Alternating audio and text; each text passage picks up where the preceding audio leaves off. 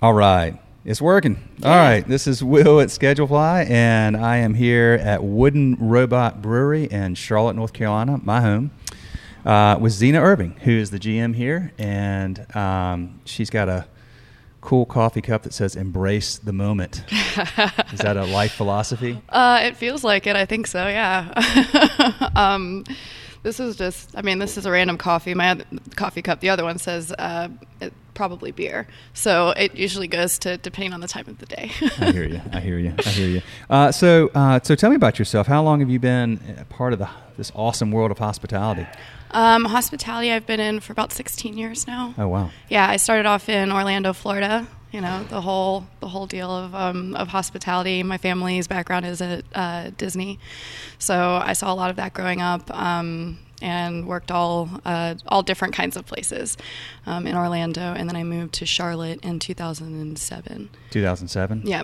And uh, what have you been doing here since? How, how long have you been at Wooden Robot? since day one. Since day one. How many years has that been now? Uh, so we'll be approaching our fourth year. Fourth year? Uh, this this July. Okay. And how'd you get connected with these folks? Uh, I was uh, I opened up a couple of different places, and then I worked in the South End area, and I got into craft beer just kind of happenstance. It just was starting to um, really start popping up in little places around town, and um, and it seemed like a really cool thing to get into, and so I just found the right people, and then really discovered I, I loved the community um, that surrounded it. Um, so then, uh, with that happening, you go to these different beer groups and what have you, and uh, and I connected with a couple different people, and they were they knew the guys that were opening Wooden Robot, uh, Dan and Josh, and they needed a little bit of hospitality help. So they asked me to come on board. So I was one of the first hired bartenders here, actually. One of the first hired bartenders. Mhm. And what what was the backstory of Wooden Robot? Uh, so it's kind of interesting how it relates. Um, both Dan and Josh uh, grew up in Florida. So we're all Floridians. We're all about a month apart in age, but Oh we never knew each other. Okay. Um, Dan and Josh grew up down there, and Dan was brewing for Swamp Head, um, and then both of them decided to move to Charlotte. Uh, at that time, Josh was working for Bank of America, but he was also a home brewer previous, so they Okay. had that in common together. Uh, and then they decided they just wanted to open up their own business, and. Uh, then they tossed around the names. Everybody always asks about the name Wooden Robot. It's a little peculiar and uh, it's kind of a mouthful sometimes.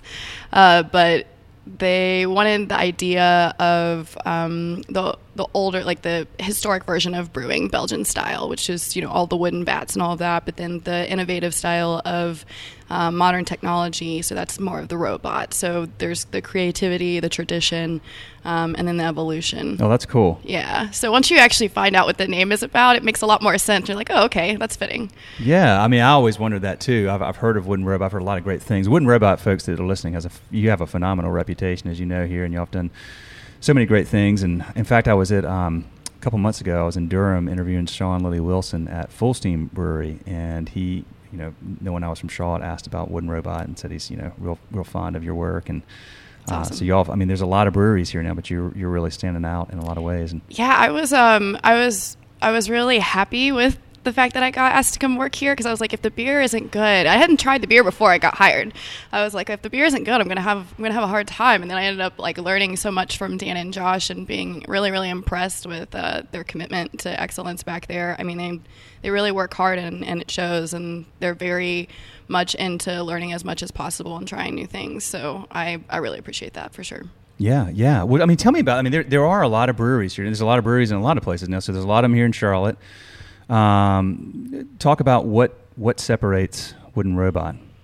Um, we're we're committed to following through on some of like our core values, like being um, being intentional with what we brew. Um, for you know, I'm, of course, I'm not in the production team, but we're all on the same team, and I'm going to speak for them for you know this portion. But if if they don't believe it's a good beer, they don't want to put it out, and they'll dump it. And uh, and I really really respect that because there's a lot of work and time and energy that goes back into making that product, and then to kind of like dump your child down the drain, so to speak. You know what I mean? Um, that that takes a lot of uh, a lot of commitment and, and integrity, and uh, and they want to try all these different uh, styles all the time. So we've brewed over 600 batches at this point. Oh, really? Which is pretty intense. Like a lot of places you'll see where they have like a solid board of 10 or 15 beers if they get up to that many that stay as staples and then they'll have a couple of one-offs happening we're a complete opposite we have three staples and then two to three new beers happening every single week so you kind of have to ebb and flow with uh, with all the different styles and be on your game so that goes and translates over to the service industry i mean the service side of it front of house um, where the bartenders have to be ready to have a new beer every single week and be able to talk about it and relate with customers about it and um, and be genuine um, while we also are a super high volume uh, facility. So we are usually packed to the gills on Saturdays. Yeah. Um, and that's intense when you have that many beers and worried about glassware and doing everything all the time. Yeah, yeah. Communication is a big deal. Communication is a big deal. Talk about that. I mean, how do y'all? That's that's a lot to pull off, and particularly, I mean, if you're doing that many different beers, there's a lot in flux, especially if you know you're sticking with you know your quality uh, control issues, and Yeah. if you don't like it, it's dumping. So there's a lot going on. Yeah. Um, t- tell talk about the communication here and how you keep that streamlined and flowing, and yeah. uh, um, keep everybody on the same page. Well, I I used Schedulefly previous to working here. Oh, I didn't mean to bring up schedule. fl- Well, No, for me, fine. that's that is a huge deal for us. I know That I was wasn't trying to like. No, I get that, but for me specifically, from from my team, because we kind of, even though we're all on the same team together, you know, we kind of run them into departments. So Okay. front of house is like one of those departments, and I put out we put Schedulefly messages out twice a week and then we have meetings once a month and then we also do like other one-off things like last night when we did the bottle share or we'll have like a wellness monday where we have uh, like a yoga class in the brewery for just the employees. But then we all start making sure that we're all around each other that we're constantly in the communication to where it, something if it falls through the cracks we can usually pick it up really quick um, or we can prevent it from happening. Just because I mean, I think that I probably communicate more than someone want me to, but I'm um, a little bit of a perfectionist in that in that sense where when we're ready to show up and, and sling some beer and, and have some fun, like I want to make sure we all have our tools, and uh, and a lot of that just comes from trying to find what everybody's communication uh, language, which works for them, is. Uh, but I do use a lot of that message board. That's Um, fine. Okay. Yeah. Like everybody's required to like dig the post, so I know that they read it. You know so that they read it. Yeah, so then I know that you're set up for success for your next shift. Um, but you know, then also, of course, we have email and all that other um, and all that other stuff. But we do a last Monday meeting every month, and um, and that's where we go over the the ups and downs. We get any feedback from the team, things that they think that we can improve, and how we're always looking to raise it up to the next level all the time. Gotcha, gotcha. Yeah. yeah, it's a lot. It's, it's a lot going on, a lot to keep up with as a GM. You've got Yeah. a, a thousand hats you're wearing. You were over here working on training when I came in. Yeah. uh, trying to get around the same page. So, well, you've got another location coming on. So, tell us a little bit about that. Uh, yeah, so we are opening up our second location over in Noda. Um, I'm super excited about it. It's a brand new building, which will be uh, cool because the original building that we're in right now uh, has lots of quirks. So I'm gonna I get to see what it's like to have a brand new one to work with, and uh, and we're gonna have uh, an, an upstairs bar as well as a downstairs bar, um, twice the amount of patio space, and we are right on the light rail. So you literally drop off on the 36th um, exit, and you're at And our front door. Nice. Yeah, Nice. and then we're right next to uh, Novel Noda, so it's an apartment complex that has a lot of retail on the bottom floor. So we're, allowed, we're we're really excited to see some of our neighbors pop in there and what kind of community uh, is going to happen over in that little area, and then how we can spread and and be a part of everybody else that's in Noda. We're really excited to be around some of our friends over there too. So When does that open? uh, right now we're looking at May May. Okay. more or less. Yeah. Yeah. So I'm ready. I, I went over and I, I kind of am being a stalker and I go because I live over there. So I go and I just kind of like peek in the window and I want to see what's happening. I did the walkthrough um, a couple weeks ago and I'm, I'm ready to start seeing some, some bar stuff get in there. Right now it's still just like the floors and piping and all of that, but I'm ready to see the bar layout and kind of get my hands dirty and start organizing. Nice. Yeah. Nice. Yeah. Um, t- tell me about um, one thing I keep hearing. I mean, I hear it everywhere, and I hear it certainly here in Charlotte. Is uh, it's getting harder to find people for hospitality, good people. It is. Um, it it is. yeah, I. Why do you think that is? There's a lot of like, there's just a lot of different things. People re- they go to a lot of folks, especially in Charlotte. It's it's a lot of it's primarily banking, right? So Yeah. you have a lot of these professionals um, that went to school and did all these things, right? And they probably had some kind of hospitality job while they were in college, but that was a little while back. And you know, coming into it now, it's getting more and more. Um, not complicated, but you know, when you have a lot of steps of service and you're committed to that quality, that's something. If you haven't done it for a long time, it takes a little while to get that muscle memory. Um, so for me, finding that and then finding team players, like we have. Um, we have one of our core values is shared fate. We win together and we lose together. And finding people that uh, that work out of humility and teachability, and um, and then also have the drive to continue to see what that looks like. Um, sometimes that's hard to find. Um, and we are also we don't like to micromanage. We want you to be proactive. We want this to be you know a part of of what you love doing and a part of your community and, and want it to be part of your own. We don't want this just to be another pass through unless it's just unless it's another step for you to be successful somewhere else. Yeah. Um, so for me, that that tend to be, tends to be hard sometimes because we do have a lot of intentional service standards that people don't see, but that's what makes it look seamless. And Right. and we like to make it look like it's super easy, and sometimes it's not. sometimes Yeah. it's not. What do you do about that? I mean, how, you know, with, with um, how do you find those people? I mean, is it Uh, getting harder or? It, I mean, we, we definitely get a lot of resumes and people inquiring and all of that. Uh, what we do is called a working interview. Um, a lot of people have done that. Um, so we're we've been reforming that a little bit in the last few months, but. Uh, Basically, you have a three day working interview. The first day, you come in, you do the walkthrough, you do a volume shift, we do a tasting with you, and then the second day, you do an open to close weekday shift, and then you do a volume um, like busier shift uh, after that. And then we do uh, a solo. And then after that you do a detailed clean is what we call it. Um, we're kind of a stickler here about making sure everything's clean all the time especially with beer and fermentation and all that can bring. Um, so we kind of can see.